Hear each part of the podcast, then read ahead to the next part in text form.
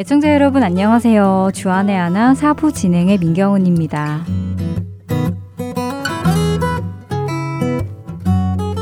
가을이 느껴지시는지요? 아침 저녁으로 날씨가 제법 쌀쌀하더라고요. 추위를 잘 타는 저는 조금 더 두꺼운 이불로 바꿨습니다. 여러분들도 환절기 감기 조심하시고 건강에 유의하시길 바랍니다. 10월이 되어 개편이 된 프로그램들이 있습니다. 하지만 사부는 변함없이 들어는 보았지만 정확히 그 뜻을 알지 못하는 말들을 찾아 그 의미를 살펴보는 성경 속 단어 한마디와 한 주제를 깊이 다루는 성경 강해가 여러분들을 기다리고 있습니다. 10월 성경 강해에서는 서울 베이직 교회 조정민 목사님이 왜 성령인가 라는 주제로 시리즈 설교를 해주십니다. 10월 5주 동안 조정민 목사님의 성경 강해를 통해 성령님에 대해 알아가는 귀한 시간 되기를 소망합니다. 그리고 이어서 11월에는 캐나다 밴쿠버 그레이스 한인교회 박신일 목사님이 신명기 시리즈로 말씀 전해주시고요. 크리스마스가 있는 12월에는 캘리포니아주 사랑의 빛 선교교회 윤대혁 목사님이 로마서 12장을 본문으로 4주 동안 말씀 전해주십니다. 계속해서 성경 강해 많은 청취 부탁드립니다.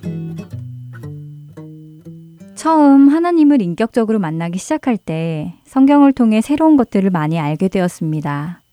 그런데 동시에 말씀을 통해서가 아니라 제 나름대로의 생각을 가지고 이럴 것이다 라고 잘못 추측한 생각들도 있었는데요. 그런 것들은 신앙생활을 해 나가며 차츰차츰 고쳐지게 되더라고요. 그런 잘못된 추측으로 생겼던 믿음 중 하나가 바로 이것이었는데요.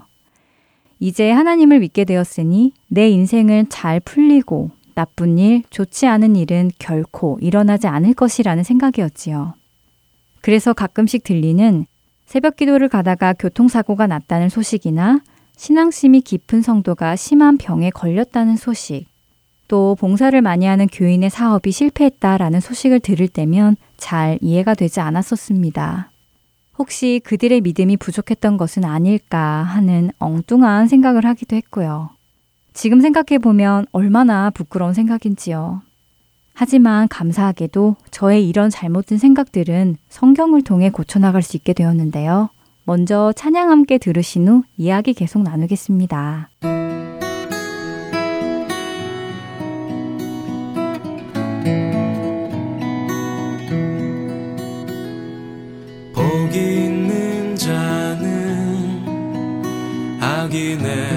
쫓지 않으며 교만한 자의 자리에도 앉지 않고 오직 여호와의 율법을 즐거워하여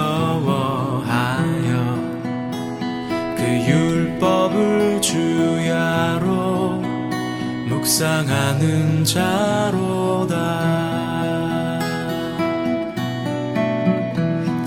저는 시냇가에 심은 나무가 시절을 쫓아 과실을 맺으며 그 잎사귀 마르지 않음 같이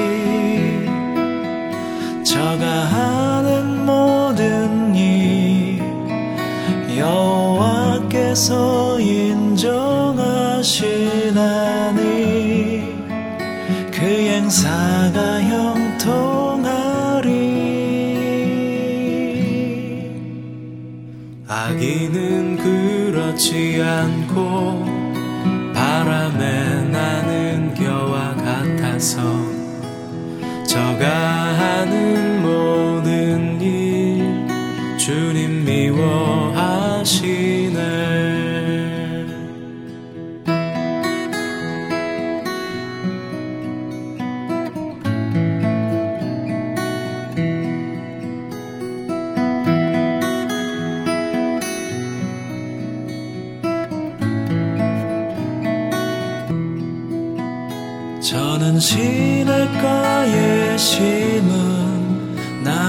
시절을 쫓아 과실을 맺으며 그 잎사귀 마르지 않음 같이 저가 하는 모든 일 여호와께서 인정하시나니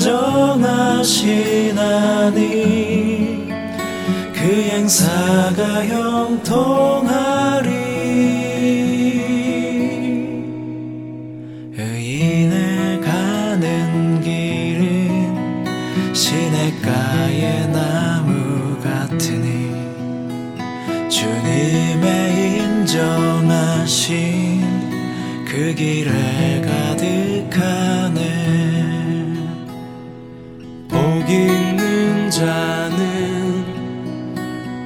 악인의 길 쫓지 않으면 그 율법을 주야로 묵상하는 자로다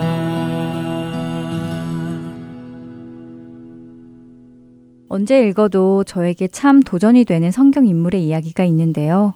바로 창세기 37장부터 등장하는 요셉의 이야기입니다. 그는 아버지 야곱의 사랑을 많이 받았지만 바로 그 이후로 배다른 형제에게서 미움을 받았습니다. 어느 날 요셉의 형제들은 기회가 생기자 요셉을 죽이려 했지요.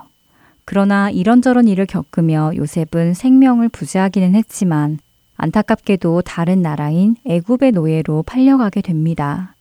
이때부터 요셉의 삶은 결코 평탄하지 않았는데요.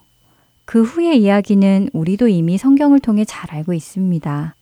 보디발의 노예로 살아가게 됐고 또 보디발의 아내로 인해 억울한 누명을 쓰고 옥에 갇히게 되고 억울한 옥살이를 하게 됩니다. 이런 일들을 겪을 때마다 요셉은 어떤 생각을 했을까 상상해 봅니다. 자신의 형제들이 자신을 죽이겠다며 구덩이를 파고 그를 묻었을 때, 또 지나가는 미디안 상인들에게 돈을 받고 자신을 팔아 넘겼을 때, 그때 그는 무슨 생각을 했었을까요? 만일 제가 요셉이었다면 저는, 아, 내 인생은 왜 이렇게 되는 게 없지? 왜 이렇게 꼬이는 거야? 라며 좌절했을 것 같습니다. 더 나아가 하나님 앞에 죄를 짓지 않기 위해 보디발의 아내 유혹도 뿌리쳤는데 오히려 보디발의 아내를 겁탈하려 했다는 누명을 쓰고 억울한 옥살이를 할 때에는 아마도 에휴, 하나님을 믿는 게 무슨 소용이 있어. 하나님 앞에 의롭게 살려다가 고생만 더하게 되었네. 라며 불평을 했을 것 같습니다. 그런데 요셉의 삶을 기록한 창세기를 가만히 보면 참으로 놀라운 단어가 눈에 띄이는데요. 바로 형통이라는 단어입니다. 창세기 39장은 요셉과 관련하여 형통이라는 단어를 세 번이나 사용합니다. 먼저는 2절에 여호와께서 요셉과 함께 하심으로 그가 형통한 자가 되었다고 하십니다. 3절에는 요셉의 주인인 보디발이 하나님께서 요셉의 범사에 형통하게 하심을 보았다고 하십니다. 23절에서는요. 요셉이 억울한 누명을 쓰고 감옥 생활을 할 때에도 여호와 하나님께서 요셉과 함께 하셔서 그를 범사에 형통하게 하셨다고 하십니다. 형통이라는 말은 무엇일까요? 형통은 모든 일이 자기 뜻대로 잘 되어간다는 의미입니다. 남의 나라의 노예로 팔려가고 억울한 누명을 쓰고 감옥 생활을 하는 것이 어떻게 자기 뜻한 대로 잘 되어가는 형통이 될 수 있을까요? 어떻게 그것을 형통이라고 말할 수 있을까요? 그렇습니다. 이 형통은 누구의 관점에서의 형통인가, 누구의 뜻한 대로 잘 되어가는 것이냐에 따라 다르다는 것입니다. 요셉의 삶에 일어난 모든 일들은 비록 요셉의 눈에는 형통하지 않은 것처럼 보이겠지만 모든 것을 아시고 주관하신 하나님의 눈에는 하나님의 뜻하신 대로 일어나고 있는 것이기에 그에게 일어난 모든 일은 형통한 것이었습니다. 때로는 우리는 우리에게 일어난 일에만 집중할 때가 있습니다. 지금 우리에게 일어난 일에만 집중하여 어떻게 나에게 이런 일이 생겼는지를 따져 묻기에 급급합니다. 하지만 우리가 한 걸음 뒤로 물러나 더 넓은 시선으로 하나님께서 이 일 속에서 어떤 뜻을 가지고 계시고 인도하고 계시는지를 보려 한다면 우리는 그분의 신실하심을 이해할 수 있게 되지 않을까요? 그리고 바로 그러한 시선 속에서 나오는 것이 믿음이 아닐까요? 주님의 형통함이 내게 있는 것이 믿어지기 때문에 말입니다.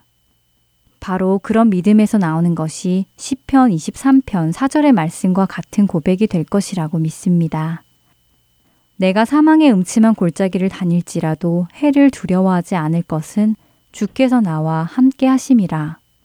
주의 지팡이와 막대기가 나를 안위하시나이다. 여호와는 나의 목자니 내가 부족함 없으리로다. 그가 나를 푸른 초장에 쉬게 하시고 인도하네. 여호와는 나의 목자니 내가 부족함 없으리로다. 그가 나를 푸른 초장에 쉬게 하시고 인도하네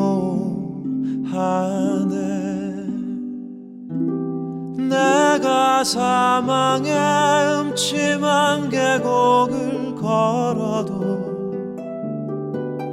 두려워하지 않을 것을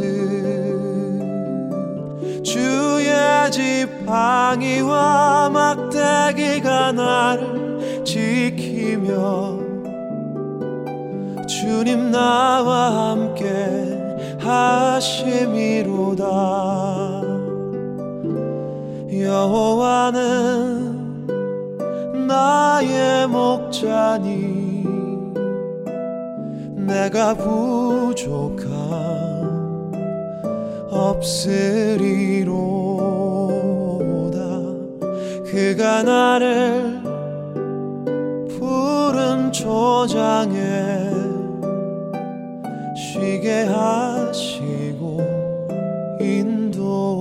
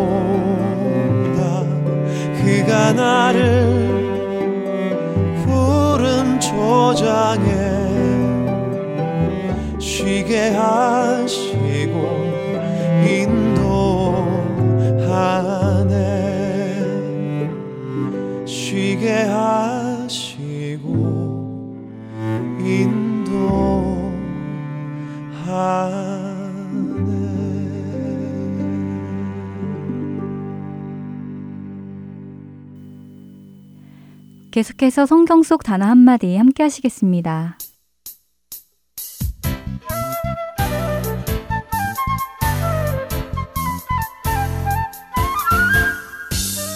여러분 안녕하세요. 성경 속 단어 한마디 진행의 이다솜입니다. 오늘은 우리가 말씀 속에서 가끔 만나게 되는 사람들 중 세리에 대해 알아보려 합니다. 예수님의 제자였던 마태, 그리고 예수님이 오신다는 소식을 듣고 돌 무화과 나무에 올라가 예수님을 보고자 했던 사케오도 모두 세리였다는 사실 알고 계셨나요? 예수님 당시 세리라는 직업은 사람들에게 손가락질을 받는 직업이라고 하는데 왜 그랬을까요? 세리를 사전에서 찾아보면 세금을 매기고 거두어 들이는 업무를 담당하는 관리라고 간단하게 적혀 있습니다. 지난주 호산나의 단어 뜻을 설명드리며 예수님께서 이 땅에 계시던 시대에는 유대인들이 로마의 식민으로 살고 있었고 로마 정부의 억압 속에 살고 있었다고 말씀드렸지요. 당시 로마 정부는 유대인들에게 세금을 걷기 위해 유대인들을 세리의 자리에 두었습니다. 그리고 세리들에게는 특별한 권한을 주었지요. 일정에게 세금을 로마에게만 바친다면 세리가 그것보다 더 거두어서 자신의 부를 쌓는 것을 눈감아 주는 것이었습니다. 바로 이런 이유로 세리들은 열심히 자기 백성들로부터 세금을 거두어 드립니다. 그리고 당연히 자신들의 이익을 챙기기 위해 로마 정부가 요구하는 액수 이상의 세금을 거둔 다음 일부를 자기 몫으로 착취했습니다. 이 때문에 세리들은 백성들의 원성을 사게 된 것입니다. 세리를 더 세분하면 두 부류로 나눌 수 있는데요. 수입세 등 일반 세금을 수금하는 갑바이라는 세리와 세관에서 관세를 받는 모케스라는 세리가 있었다고 합니다. 이 중 관세를 받는 모케스라는 세리가 일반 세금을 걷는 갑바이라는 세리보다 더 악질적으로 과다한 세금을 거두어 들였다고 하네요. 학자들에 의하면 마태복음을 쓴 마태는 예수님을 따르기 전 바로 이 모케스라는 세리의 직업을 가지고 있었다고 합니다. 갑바이건 모케스건 자기 형제들의 피를 뽑아 자신의 부를 채우는 모습은 당연히 지탄받을 만한 일이었고 남자가 할 수 있는 가장 천한 직업으로 여겨졌습니다. 뿐만이 아니라 신약시대의 세리들은 세금을 걷기 위해 다른 종교를 믿는 이방인들과도 자주 왕래하였다고 하는데요. 그렇기 때문에 율법을 따라 부정한 자로 규정되기도 했고, 로마 압제자의 하수인 역할을 하는 사람으로서 반역자로 낙인 찍히기도 했습니다. 그래서 유대 사회에서 세리들은 죄인들, 창기들, 또는 이교도들과 같은 부류로 취급받았을 뿐 아니라 죄인을 지칭하는 표현으로까지 사용되었다고 하네요. 이렇게 사회적으로 죄인을 상징하는 표현으로까지 불리게 된 세리들이 다시 유대 사회 안에 받아들여지기 위해서는 꽤 엄격한 돌이킴, 즉 회개의 조건이 충족되어야 했다고 합니다. 그들은 자신들의 직업을 포기해야 할 뿐만 아니라 다른 사람들로부터 부당하게 거두었던 몫의 5분의 1을 더해 되돌려 주어야 했습니다. 이렇듯 남들과는 다른 혹독한 회개의 조건이 달렸기에 세리들에게 하나님의 구원이 임하는 것은 애당초 불가능한 일인 것처럼 생각되어지기도 했다고 하네요. 그러나 말씀 속에서 우리는 예수님께서 세리들과 함께 어울리시는 장면을 볼 수 있습니다. 예수님께서는 세리들과 함께 식사도 하셨고 세리들의 장이었던 사케오의 집에도 방문하셨습니다. 세리였던 마태를 사도로 불러주시며 제자 삼아 주시기도 했지요. 그래서 사람들은 이렇게 세리들과 가까이 하시는 예수님을 죄인과 세리의 친구라고 비꼬아 부르기도 했습니다. 예수님께서 죄인들과 가까이 하신 이유는 무엇일까요? 그들과 같이 죄를 짓는 분이시기에 그런가요? 절대 아니지요. 바리새인의 서기관들이 예수님께 어찌하여 세리 및 죄인들과 함께 먹는가라고 물을 때 예수님께서는 마가복음 2장 17절에서 이렇게 답해 주십니다. 예수께서 들으시고 그들에게 이르시되 건강한 자에게는 의사가 쓸데없고 병든 자에게라야 쓸데있느니라. 나는 의인을 부르러 온 것이 아니요 죄인을 부르러 왔노라 하시니라. 죄인을 찾아 구원하시기 위해 오신 예수님. 바로 그분의 은혜로 인해 세리와 같던 여러분과 저도 구원에 이르게 된 것이지요. 성경 속 단어 한마디, 오늘은 세리에 대해 나누었습니다. 저는 다음 주에 다시 뵙겠습니다. 여러분, 안녕히 계세요.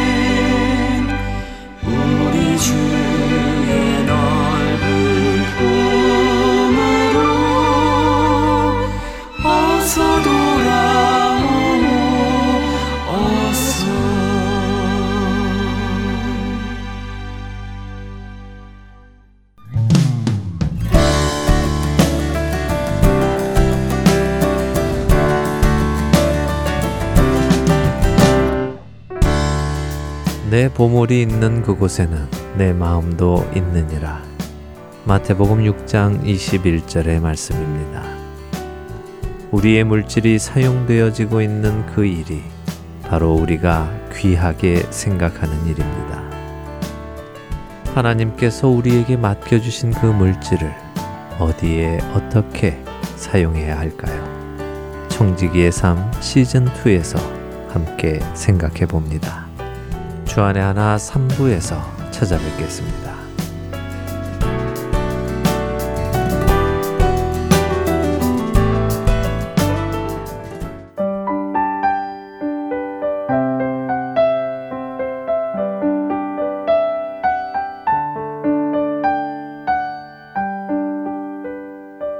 성경 강해를 이어집니다. 서울 베이직교회 조정민 목사께서 내가 거듭나야 하리라 라는 주제의 말씀 전해주십니다. 은혜 시간 되시길 바랍니다. 저는 새롭게 우리가 다시 말씀을 시작하면서 어떻게 하면은 계시록에 우리가 은혜를 받고 계시록의 말씀을 보았고 그 말씀을 지키는 자가 복이 있다고 했으니 말씀을 읽고 말씀을 들었고 말씀을 기억하며 말씀대로 살려고 할 때 어떻게 사느냐는 것입니다. 무슨 능력으로 사느냐는 것이죠. 내 힘과 능력으로 살 수 있으면 신앙은 필요 없습니다. 우리가 신앙을 가지는 이유는 그래요. 땅에서 시작된 걸음이지만은 이 걸음으로 영혼을 향해서 걷고 보이지 않는 저, 저 세상을 향해서 걸어갈 그 힘과 능력을 달라는 것이죠. 여러분, 이 세상만이 전부라면은 뭐 저 세상 생각할 것도 없고 저 세상을 향한 그런 능력을 구할 일도 없겠지만은 우리가 살아가는 이 삶의 시간이 지극히 짧은 시간이고 그야말로 눈 깜짝할 사이에 지나가는 분은 이 시간을 통해서 우리는 무엇을 생각하고 무엇을 추구하며 무엇을 우리가 이게 향해서 달려가야 하느냐는 것이죠. 그래서 그 목적을 새롭게 하고 그 방향을 새롭게 점검하고 그리고 끝까지 그럴 수 있는 능력을 위해서 우리는 성령을 받아야 한다는 것입니다. 여러분 기독교의 본질은 예수님이지만 예수님께서는 우리에게 예수님을 눈앞에 있는 듯이 보면서 예수님을 날마다 기억하면서 예수님이 하신 말씀을 내게 주신 말씀처럼 믿고 날마다 예수님과 동행하는 삶을 살도록 예수님께서 약속하신 그 성령 내가 가서 너희들의 거처를 마련하고 내가 너희에게 보내줄 터인데 내가 약속한 이 성령이 오면 너희들은 너희들의 죄에 대해서 의에 대해서 그리고 심판에 대해서 기억할 것이라는 그 말씀처럼 우리가 예수님을 기억하게 되고 예수님을 우리가 인생의 주로 고백하고 예수님을 닮아가려고 애를 쓰고 어떻게 하면 예수님처럼 살 것인가를 그렇게 몸부림치며 살 수 있는 것은 내 힘이요 내 능이 아니라는 거예요. 그건 오직 약속하신 성령이 우리한테 와야 내 안에 성령님이 계셔야 그래야 우리가 그걸 살아낼 수 있는 것이죠. 왜 교회가 다 실패합니까? 왜 크리스천들이 다 넘어집니까? 왜 잘 가는 듯 하다가 중간에 갈짓자 걸음을 걷기 시작하고 그 끝내는 그렇게 실족하는 그래서 끝내는 세상으로부터 조롱받고 세상으로부터도 그 손가락질 받는 그런 그리스도인들이 늘어납니까? 내 힘으로 가기 때문이죠. 그러나 여러분 신앙은 기억하십시오. 내 힘으로 가는 일이 아니에요. 신앙은 내 노력으로 되는 일이 아니라는 것입니다. 어쩌면 바른 신앙이란 우리가 흔하디 흔한 종교적인 노력에서부터 자유해지는 길이에요. 모든 종교적인 노력은 쌓는 거예요, 쌓. 선행을 쌓고, 크레딧을 쌓고, 마일리지를 쌓고, 어떻게든지 쌓고, 쌓고, 쌓아서 조금 더 나은 삶을 누릴 수 있고, 조금 더 나은 하나님의 이렇게 능력을 받을 수 있다고 생각하는 그런 패러다임에 젖어 있다는 거예요. 예수님은 그걸 처음부터 깡그리 부인하기 위해서 오신 분입니다. 그래서 오늘 처음이 이 니고데모와 만나는 첫 대면을 통해서 도대체 니고데모라고 하는 사람은 무엇을 추구했으며 예수님께서는 그 니고데모에게 해주시는 말씀을 통해서 저와 여러분에게 오늘 어떤 말씀을 해주시고자 하는지를 우리가 듣게 된다는 것이죠. 한번 1절 말씀 다시 읽을까요? 시작. 그런데 바리새인 중에 니고데모라 하는 사람이 있으니 유대인의 지도자라. 이 짧은 한마디 글이지만 니고데모라는 사람이 어떤 사람인지를 우리는 단편적이나마 알아볼 수가 있습니다. 그는 먼저 바리새인이라고 되어 있어요. 바리새인이란 여러분들 잘 아시지만은 그 당시에는 종교적 열심과 열정이 대단한 사람들이에요. 그 사람들은 정말 보통 사람들보다 훨씬 더 뛰어난 사람들이에요. 원래 그 뿌리를 더듬어 보면은 이스라엘이 결국 아수르와 바벨론에게 망하고 바벨론의 포로로 끌려갔다가 70년 만에 포로로 돌아오면서 어떻게 보면 그들은 새로운 신앙적인 결단과 각오를 새롭게 한 사람들이에요. 우리가 어떻게 살다가 포로가 되고 나라가 망했는지를 기억하고 다시 우리가 하나님을 떠나지 않으리라. 하나님을 향한 믿음을 다시 한번 점검하리라. 그래서 우리는 성경으로 돌아가리라. 토라의 말씀을 가지고 그들에게 주신 구약 성경을 붙들고 전심을 다해서 살았던 사람들이에요. 그러나 정작 예수님이 올 때는 이 사람들의 명성이 예전 같지 않고 이상한 곁길로 빠지기 시작을 한 것입니다. 그래서 그 당시 예수님 당시에는 한 6천 명의 바리새인들이 있었는데 이 사람들의 영향력이 대단해요. 각계각층에 다 큰 인물들이 된 것이죠. 그래 여러분들 남다른 믿음, 남다른 열정, 남다른 열심이 있으면 누구보다 잘 될 거예요. 오늘 소개되는 이 니고데모라는 사람도 그렇게 바리새인 중에 한 사람이었다. 이렇게 성경은 말하고 있습니다. 또 한 표현을 보면 그가 지도자라고 되어 있어요. 그 당시 지도자라고 한다면은 대개 산헤드린 공회의 회원이었다 이런 뜻을 지칭하고 있고 또 내포하고 있습니다. 산헤드린 공회는 71명으로 구성된 최고 의결 기관이에요. 종교적인 의결기관이기도 하고 또한 정치적인 의결기관이기도 하죠. 그래서 일종의 사법권과 행정권을 포괄하고 있는 강력한 어떤 그런 통치기구나 마찬가지예요. 거기에 멤버였다는 것은 뭐 대단한 커리어고 대단한 백그라운드죠. 그는 또한 나중에 10절을 보면은 당시 사람들한테 선생으로 지칭을 받았던 사람입니다. 그래서 그는 돈도 있고 권력도 있고 모든 걸 다 가진 사람이에요. 그리고 종교적으로도 존경받는 사람이었습니다. 그리고 그는 빼놓을 데가 없던 사람이죠. 근데 그 사람이 오늘 보니까 예수님을 찾아왔다고 기록하고 있습니다. 2절 말씀 읽습니다. 시작.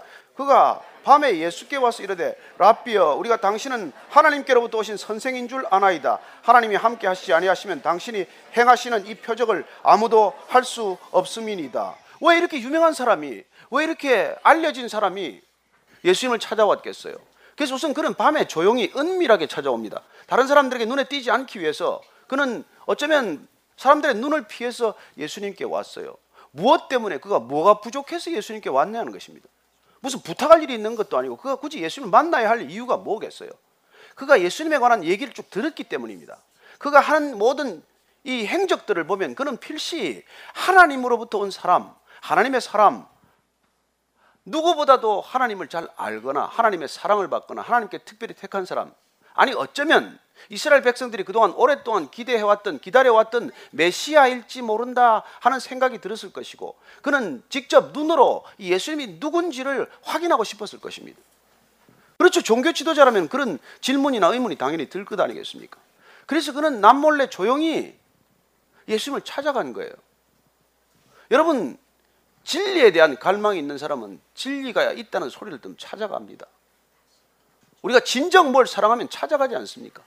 밥집에 무슨 밥맛이 좋다 그래도 찾아가고 무슨 백화점에 무슨 명품 코너를 향해서 찾아가는 사람들이 많은데 저는 여러분들이 진리가 있다는 소리를 들으면 관심을 갖게 되기를 바랍니다.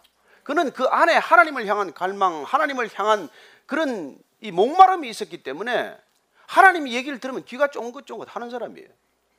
여러분 세상은 하나님 얘기에 관심 없습니다.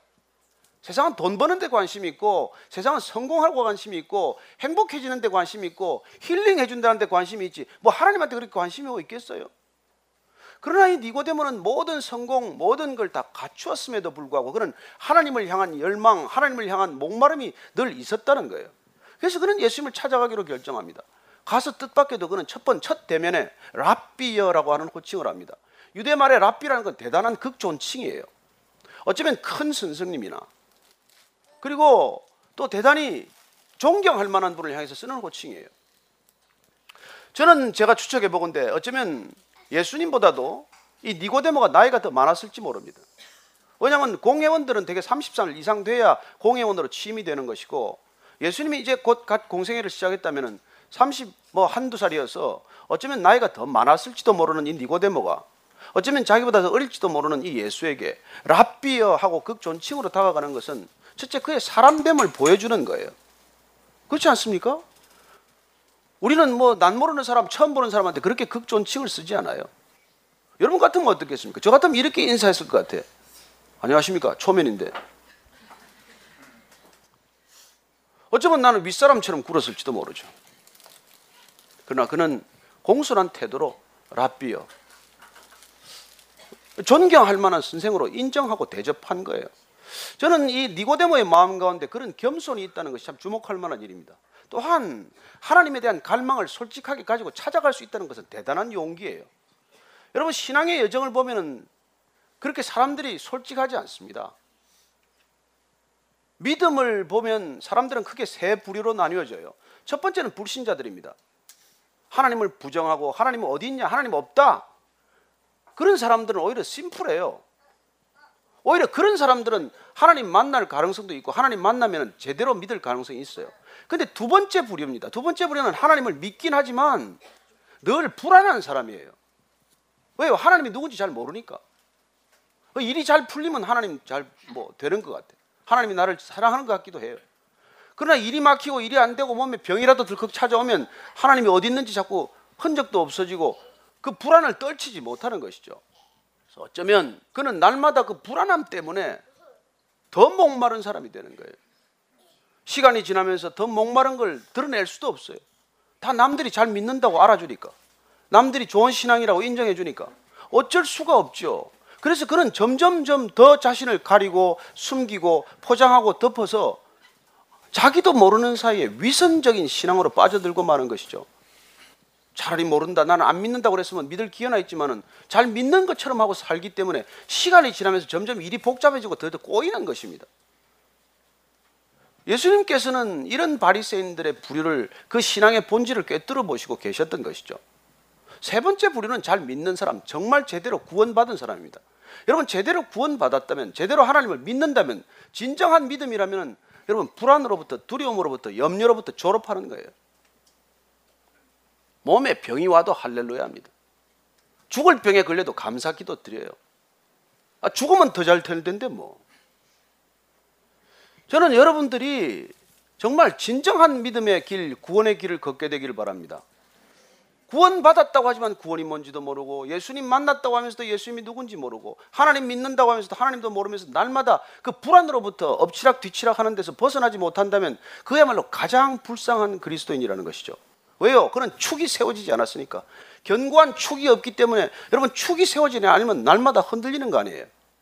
뿌리가 깊지 않으면 그는 여러분 겉모습은 그럴듯해도 잎사귀는 무성한 것 같아도 결국 열매가 없어요.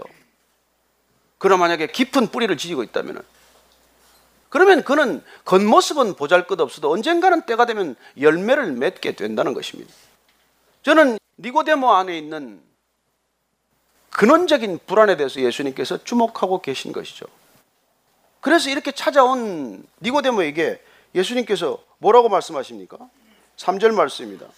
시작. 예수께서 대답하여 이르시되 진실로 진실로 내게 이르노니 사람이 거듭나지 아니하면 하나님의 나라를 볼 수 없느니라. 정말 예수님도 대단하세요. 우리 같은 사람은 이렇게 누가 이렇게 유명한 사람이거나 무슨 힘 있는 사람이 찾아오면 이렇게 박절하게 얘기 못 합니다. 야, 베드로야 그 차 한 잔 타와라. 그리고 빌리바 가서 그 전병 그 과자라도 좀 사다 와라. 우선 대접해야 되지 않겠습니까? 근데 예수님께서는 니고데모가 가진 스펙이나 니고데모가 가진 무슨 백그라운드가 중요하지 않아요. 그가 사내들인 공회원이건 이런 게 중요하지 않다는 것입니다. 그는 우리가 보듯 겉이 중요하거나 외모가 중요하지 않아요. 예수님께서는 그의 중심을 보고 계신 것이고 그의 마음을 보고 계신 것이죠. 왜냐하면 그는 지금 불안해서 찾아온 거니까. 그래서 예수님께서는 애둘러 말하지 않아요. 길게 말하지 않습니다. 지금 니고데모에게 가장 필요한 것, 본질적으로 한마디 해드려야 될 것.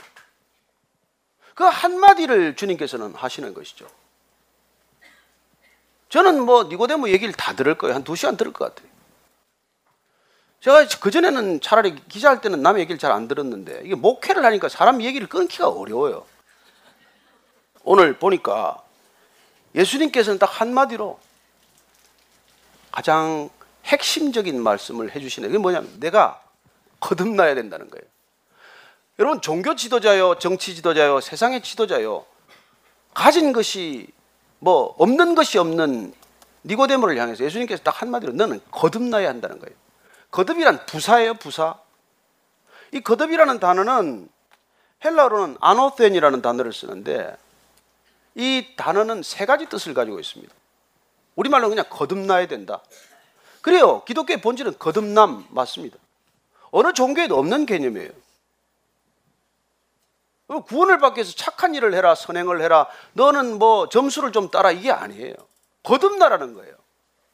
바리새인들은 그동안 끊임없이 마일리지를 쌓고 포인트를 쌓고 크레디트를 쌓느라고 죽을 힘을 다한 사람들이에요. 근데 예수님은 거듭나라고 할 때 이 거듭은 무슨 뜻이냐면 첫째는 위로부터 나야 한다는 것입니다. 신앙이란 위의 일들을 생각하게 해야 되는 것이고 위를 향해 걸어야 하기 때문에 위로부터 나야 위를 향해 걸을 수 있기 때문에 그런 것이죠. 두 번째는 거듭이라고 하는 말은 처음부터란 말이에요. 처음부터. 처음부터 시작하라는 거예요. 여러분 신앙은 가다가 중간에 어중간하게 가는 일이 아니에요. 정말 첫 출발선상 아무것도 없는 나 자신이 아무것도 아니라고 하는 철저한 자기 부정의 길에서 시작하지 않으면은 여러분 가다가 결국은 다 허물어야 되는 어처구니 없는 그런 일들을 하고 있는 것이죠. 또 거듭이라고 하는 말은 다시 새로 시작해야 한다는 것입니다. 여러분 신앙은 처음부터 위로부터 새로 다시 시작해야 한다는 거예요. 저는 이 오늘날 그리스도인들이 처음부터 시작하지 않기 때문에 얼마나 얽혀 있는지 몰라요. 여러분 뭐 악기를 배우러 간다든지 무슨 운동을 배우러 간다든지 하다못해 그림을 배우러 가면 어때요? 제일 좋은 제자는 아무것도 모르는 제자예요. 조금 알고 오면은 골치 아픕니다. 여러 군데서 배우고 오면 더 골치 아파요. 여러 군데서 배우고 자기 고집이 심하면 최악입니다. 못 가르쳐요, 이 사람. 백지를 들고 오면 차라리 나은데 이것저것 뭐 본인대로 연구도 하고 본인이 또 어디 이곳저곳 들려서 알기도 하고 그래서 제가 제발 이 교회에는 이 불신자들을 위해서 세운 교회니까 이 교회 저에 다니다가 좀 오지 마세요. 그런 얘기를 하는 거예요. 최악이에요, 최악. 그랬더니 전부 새신자 연척하고 앉아 있어. 저 이제 뭐 가라 그러는 것도 지쳤는데 뭐 오면은 주차나 잘 해 주세요. 아무데나 하지 마시고 남들한테 욕 얻어 먹지 말고. 여러분 이게 처음부터 시작하지 않으면요. 이게 꼬여서 이게 아니 지금 니고데모는 얼만큼 왔어요? 정상에 다 온 사람이에요. 산에 정상까지 올라온 사람 보고 너 밑에 산에 내려가서 처음부터 다시 올라오라는 게 말이 돼요? 그래서 이게 힘들어서 여러분 거듭나는 게 쉽지 않습니다. 별로 가진 게 없는 사람은 거듭나기가 쉬워요. 그래서 부도 만난 사람, 암에 걸린 사람, 가출한 사람, 노숙자 이런 사람들은 여러분 뭐 버릴 게 있어야지. 그러나 쌓은 게 많고 가진 게 많고 지켜야 할 게 많은 사람들은 여러분 거듭나기 어렵습니다. 오늘 예수님께서 니고데모를 향해서 너는 세상의 모든 것들을 가졌지만 세상의 정상에 이르렀지만 신앙에 있어서라면은 너는 처음부터 다시 시작하라는 것입니다. 이게 기독교예요. 처음부터 다시 시작하라. 이게 굿뉴스입니다. 왜요? 처음부터 다시 시작할 수 있다는 것이니까. 여러분, 우리가 처음부터 다시 시작할 수 있다는 게 희망 아닙니까? 저는 여러분들이 지금이라도, 오늘이라도 처음부터 새로 시작할 수 있다는 게 복음이라는 것을 믿으시기 바랍니다. 이게 기독교의 굿뉴스예요.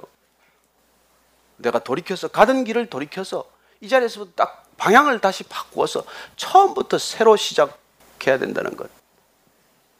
이게 주님께서 오늘 니고데모를 통해서 우리에게 주시는 말씀이에요. 한국 기독교는 너무 많이 왔어요. 너무 많이 가졌어요.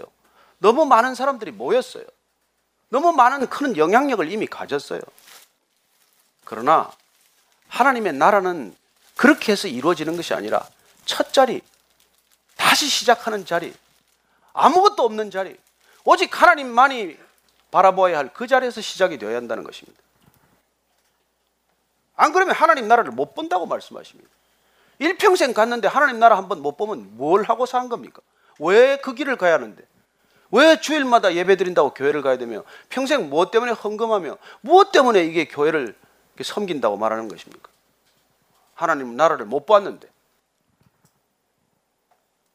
거듭나야 한다는 말을 듣고 제일 놀란 사람은 지금 충격적이에요. 이 니고데모가 지금 아마 그런 얼굴이 백지장처럼 휘어졌을지 몰라요.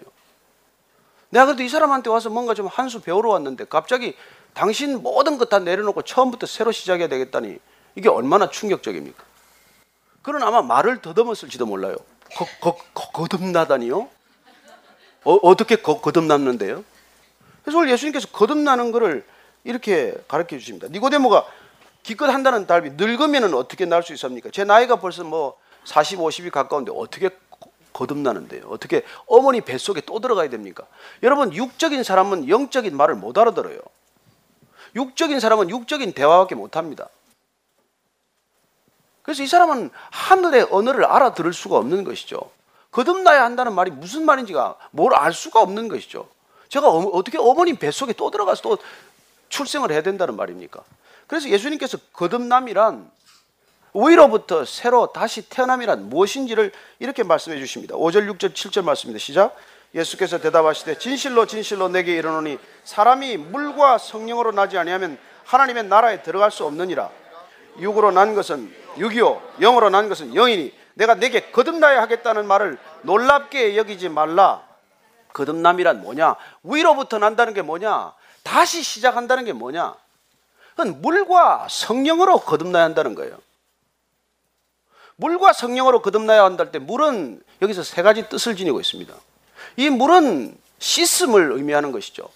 그 전에 침례탕이라고 하는 데를 들어가거나 예수님처럼 요단강에 들어갈 때는 온전히 몸을 담구어서 나를 완전히 씻어내는 죄로부터 씻어내는 그래서 깨끗하게 되는 것을 뜻하는 것이죠.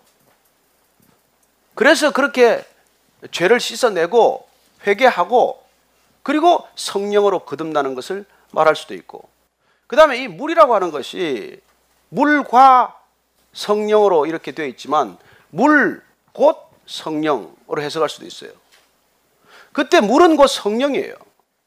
그래서 요한복음 우리가 7장 38절 말씀을 보면 제가 읽어드릴게요. 요한복음 7장 38절 말씀 이런 게 있습니다. 나를 믿는 자는 성경의 이름과 같이 그 배에서 생수의 강이 흘러나오리라 하시니 이는 그를 믿는 자들이 받을 성령을 가리켜 말씀하심이니라. 배에서 생수의 강이, 배에서 물이 생수가 이렇게 흘러나올 때이 생수는 곧 예수님께서 성령을 가리켜 말씀하신 거예요. 그래서 물 곧 성령 하면은 성령으로 거듭나야 한다는 거예요. 거듭남이란 무엇입니까? 성령이 내게 오시는 거예요. 다시 태어나는 거예요. 제 2의 출생이에요. 여러분 출생은 내 힘으로 됩니까? 애가 내 힘으로 태어난 애가 있어요? 애가 뱃속에서 선행을 많이 하고 어머니 속 안 썩이고 그래서 너는 뭐 열 달 만에 나오지 말고 여덟 달 만에 나와라. 이럴 수 있습니까? 그러면 애가 뭔가 뱃속에서 착한 일을 많이 해서 지 힘으로 나왔습니까? 아니요, 여러분, 출생이란 일방적인 부모의 은혜란 말이에요. 중생이란 거듭남이란 일방적인 하나님의 은혜예요. 생명을 주기로 결정하신 하나님의 은혜라고요. 그걸 받는 걸 믿음이라고 해요. 그렇게 은혜로 주는 것을 받는 게 믿음이란 말이에요. 그래서 구원은 은혜로 받고 믿음을 통해서 받는 거예요. 성령은 동일합니다. 구원받았습니까? 이꼴 뭐예요? 하나님 만나셨습니까? 이꼴 뭐예요? 예수님 믿으십니까? 이꼴 뭐예요? 성령 받으셨습니까? 성령도 또한 은혜로 일방적인 결정에 의해서 주기로 결정한 걸 내가 받는데 믿음이라는 두 팔을 벌려서 믿음이라는 두 손으로 그걸 그냥 받을 뿐이에요. 지극히 수동적인 행위죠. 내가 무슨 능동적으로 뭘 해서 받는 게 아니란 말이에요. 애가 태어나는 것은 지가 뭘 해서 태어나는 게 아니란 말이에요. 성령으로 태어난다, 거듭난다는 것은 절대로 내가 뭘 해서 내가 받을 만한 자격이 있고 내가 받을 만한 조건이 되고 내가 받을 만한 그런 점수가 쌓여서 태어나는 게 아니란 말이에요. 저는 여러분들이 이 사실을 놓치지 않게 되기를 바랍니다.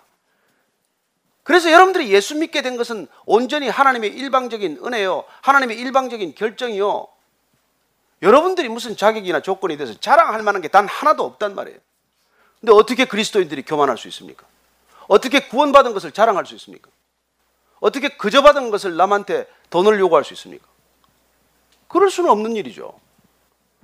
오늘 예수님께서 놀랍게 이 진실을 우리에게 가르쳐 주시는 거죠. 내가 성령으로 거듭나야 하나님 나라에 들어갈 수 있다는 거예요. 하나님 나라에는 여러분들이나 내가 무슨 그렇게 수고하고 애써서 갈 수 있는 게 아니라는 것을 날마다 기억하기 때문에 우리는 감사해서 그래서 누구한테 잘할 수도 있고 그래서 여러분들은 이 크리스천들이 하는 살아가는 삶의 패턴이 절대로 이 먼저 받은 은혜 조건 없이 받은 이 선물 그리고 일방적으로 주신 결정 이게 날마다 감격해야 되는 거 이게 기뻐야 되는 거란 말이에요 그래서 이 기쁨 때문에 세상이 이렇게 주체할 수 없는 삶이 펼쳐지기 시작한 거죠. 그게 진정한 열정이요. 그게 진정한 비전이 되는 것입니다. 저는 여러분들이 그런 꿈과 비전을 갖게 되기를 바랍니다. 그냥 감사하고 기뻐서 나는 이제 뭘 할 건가? 이까지 생애도 별게 아니에요. 여러분 이거 내려놓으면 아무것도 아닙니다. 산산조각 깨어지고 나면 아무것도 아니에요. 무슨 자존심이 대단한 겁니까? 여러분 제일 큰 문제는 신앙에서 자존심 문제부터 해결하는 거예요. 그까지 자존심 어디다가 쓸 텐데 아무데도 쓸데없는 거 가지고. 육으로 난 것은 육이고 영으로 난 것은 영이다. 여러분 육으로 난 것은 육이라서 육을 훈련시킨다고 영이 되지 않습니다. 육을 가르친다고 영이 되지 않아요. 영적인 사건은 영적인 생명이 와야 일어나는 것입니다. 정말 이 성령님을 의지하는 놀라운 축복의 사건을 위해서 주님께서 오셨다는 것을 기억하십시오. 왜 십자가를 지셨습니까? 왜 교회를 이루셨습니까? 무엇 때문에? 그리고 그 모든 것들을 어떻게 하라고? 내 힘으로 할 수 있는 게 하나도 없는데. 여러분 성령이 우리한테 안 오시면은 여러분들이 무슨 힘으로 신앙생활을 해갈 텐데. 어떻게 오래 참습니까? 어떻게 온유합니까? 그래서 온유한 척 하고 사니까 그냥 교회만 오면 그냥 웃으면서 형제님, 자매님, 기도하십시다. 기도도 안 하고 속은 그냥 부글부글 끓는 거죠. 교회 문만 나가고 나면 에이 그래서 우리가 점점 이중적이 되어갔다, 삼중적이 되어갔다, 위선적이 되어갔다. 이게 여러분들 주님 오실 때 바리새인들의 모습이란 말이에요. 저는 여러분들이 정말 자칫하면은 불신자들보다도 더 위선적이 될 수 있기 때문에 날마다 내가 주님 안에서 죽지 않으면 날마다 첫 자리를 잃어버리면은 우리는 어느 순간 예수님하고 상관없이 사는 사람들보다 훨씬 더 교활하고 간악하고 때로는 위선적이고 자기 자신에게도 속으면서 사는 사람들이 되는 거예요. 여러분 악한 사람들은 자기가 악한 줄이나 알아요. 그러나 자칫 이 종교인들은 악하면서도 악한 줄을 모른단 말이에요. 더 나쁘단 말이에요. 더 나쁘단 말이에요. 그래서 예수님께서는 불신자들을 나무라지 않는단 말이에요. 이 종교인들을 나무라는 것이죠. 하나님도 제대로 모르고 하나님 제대로 믿지도 않으면서 날마다 하나님을 잘 믿는 것처럼 하나님을 잘 아는 것처럼 하나님을 잘 가르치는 저 같은 사람들이 맨날 이걸 위선으로 덮고 또 가리고 숨기고 해서 말이죠. 그러다가 우리는 이게 위선의 달인이 되는 것이죠. 오늘 주님께서 그래서 반드시 영적인 사건을 경험하라는 그런 놀라운 우리에게 요구를 하시는 것이죠. 내가 성령으로 거듭나야 한다는 거예요. 여러분, 이 거듭남이 없으면 여러분들은 앞으로 갈수록 더 힘듭니다. 신앙생활이란 갈수록 더 힘들어지고 갈수록 더 괴로워요. 이걸 뚫어내지 못하면. 그래서 예수님께서 한 번 더 가르쳐 주세요. 자, 8절 말씀입니다. 시작. 바람이 임의로 불매 내가 그 소리는 들어도 어디서 와서 어디로 가는지 알지 못하나니 성령으로 난 사람도 다 그러하니라. 바람이 임의로 불매할 때 이 바람, 성령으로 난 사람 할 때 성령, 이건 동일한 단어입니다.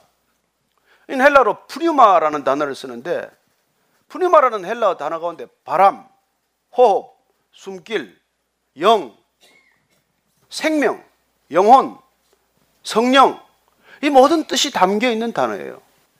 그 문맥에 따라서는 이게 바람으로 이렇게 쓸 수도 있고 분다라고 하는 동사가 붙었기 때문에 바람이 된 것이고 낫다라고 하는 것 때문에 성령으로 번역이 된 거예요. 왜 이런 표현을 쓰냐면은 성령이란 바람같이 눈에 안 보이니까. 그래 여러분 바람이 불면 깃발이 벌러이거나 나무 잎이 팔랑거리면 보이지 않습니까? 바람이 보이잖아요. 볼에 와서 닿으면 바람이 느껴지지 않습니까? 그래서 성령이 오면 느껴지는 거예요.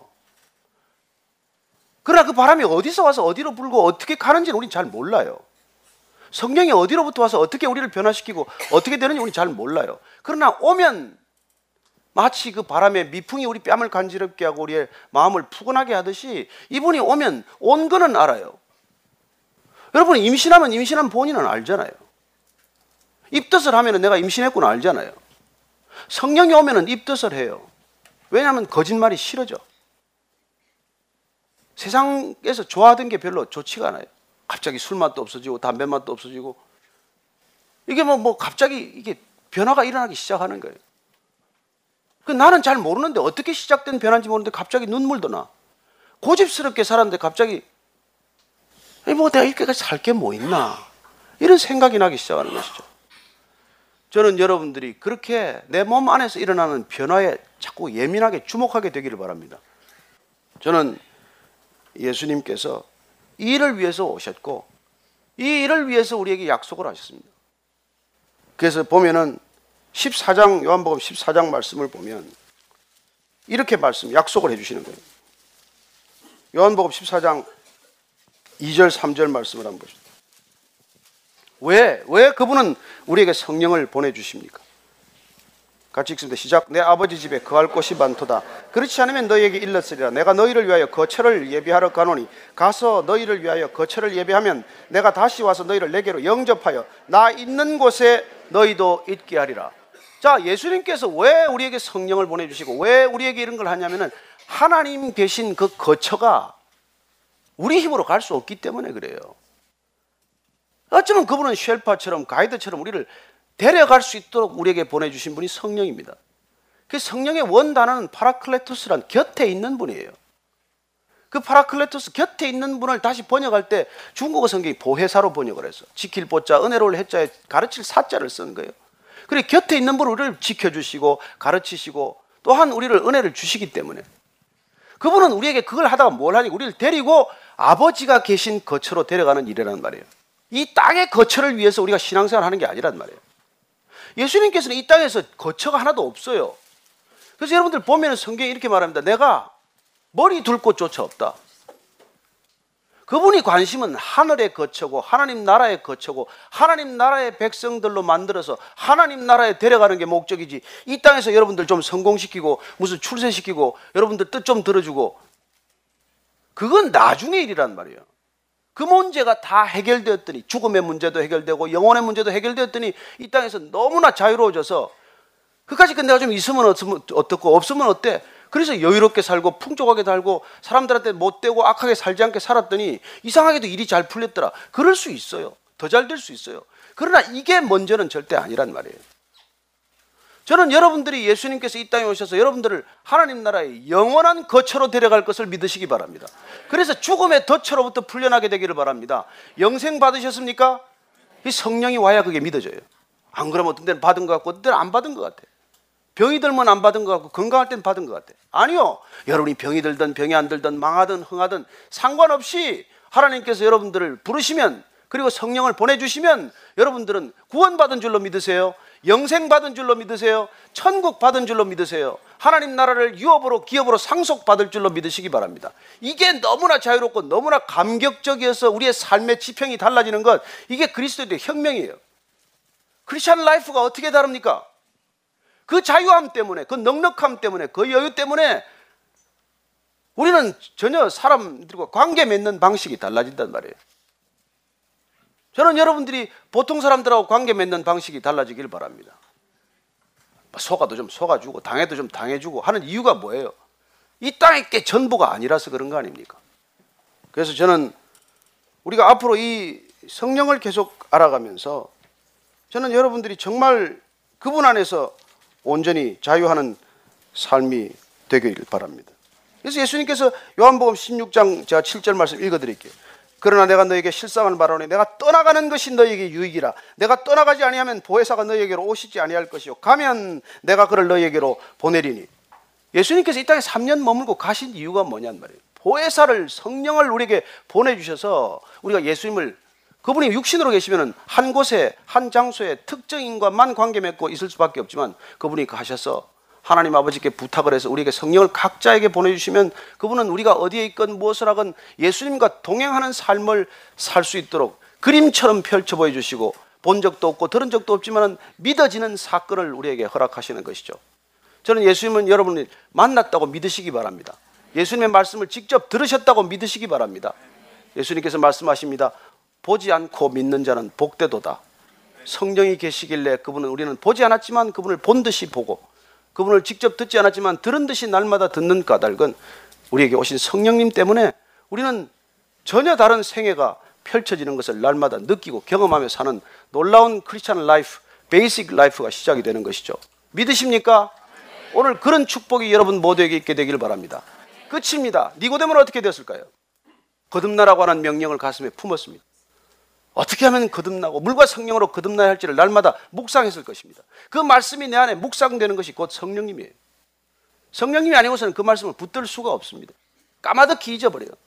다시 사업하고 다시 거래하고 다시 비즈니스 하면 다 잊어버립니다.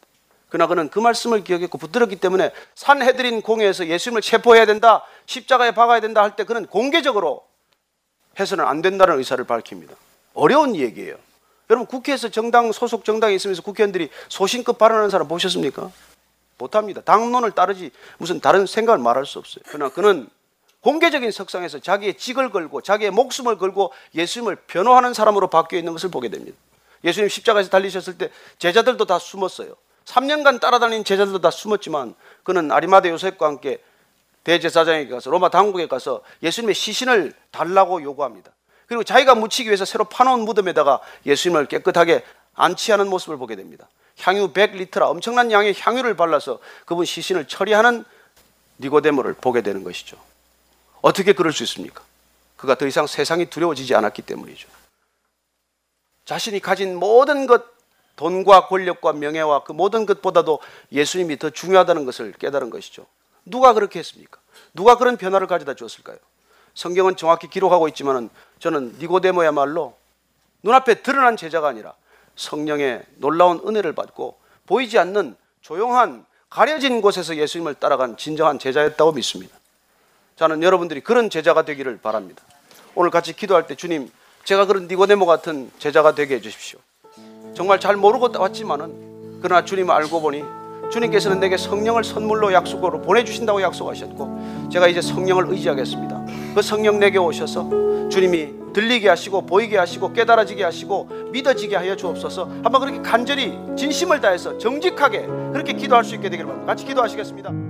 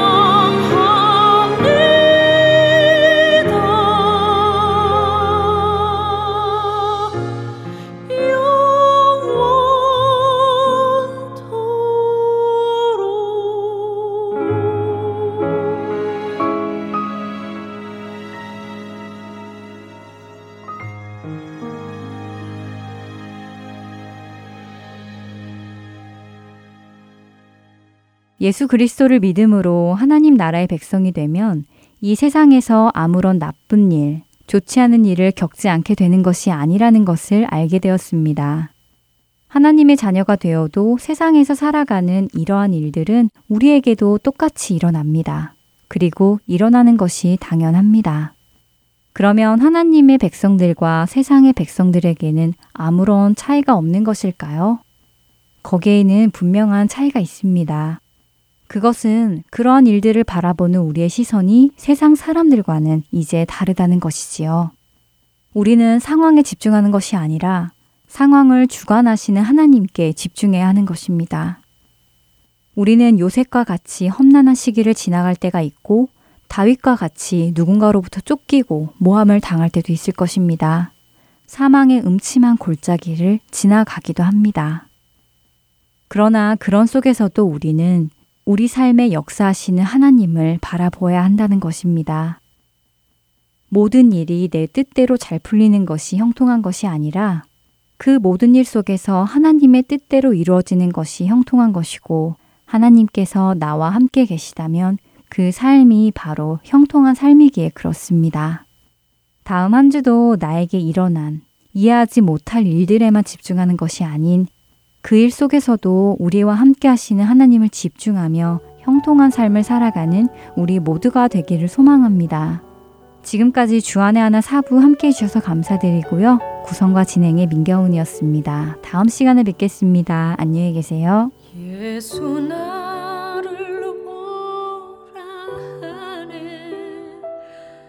예수 나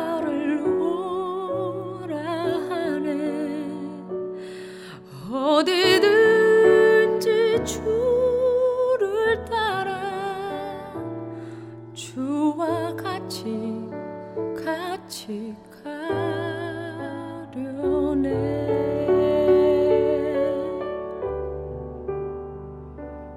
주의 인도하심 따라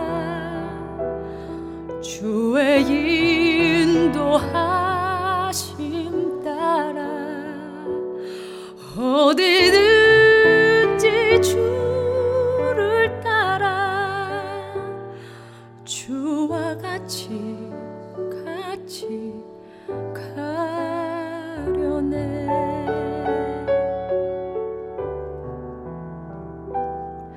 겟세만의 동산까지 주와 함께 가 hitam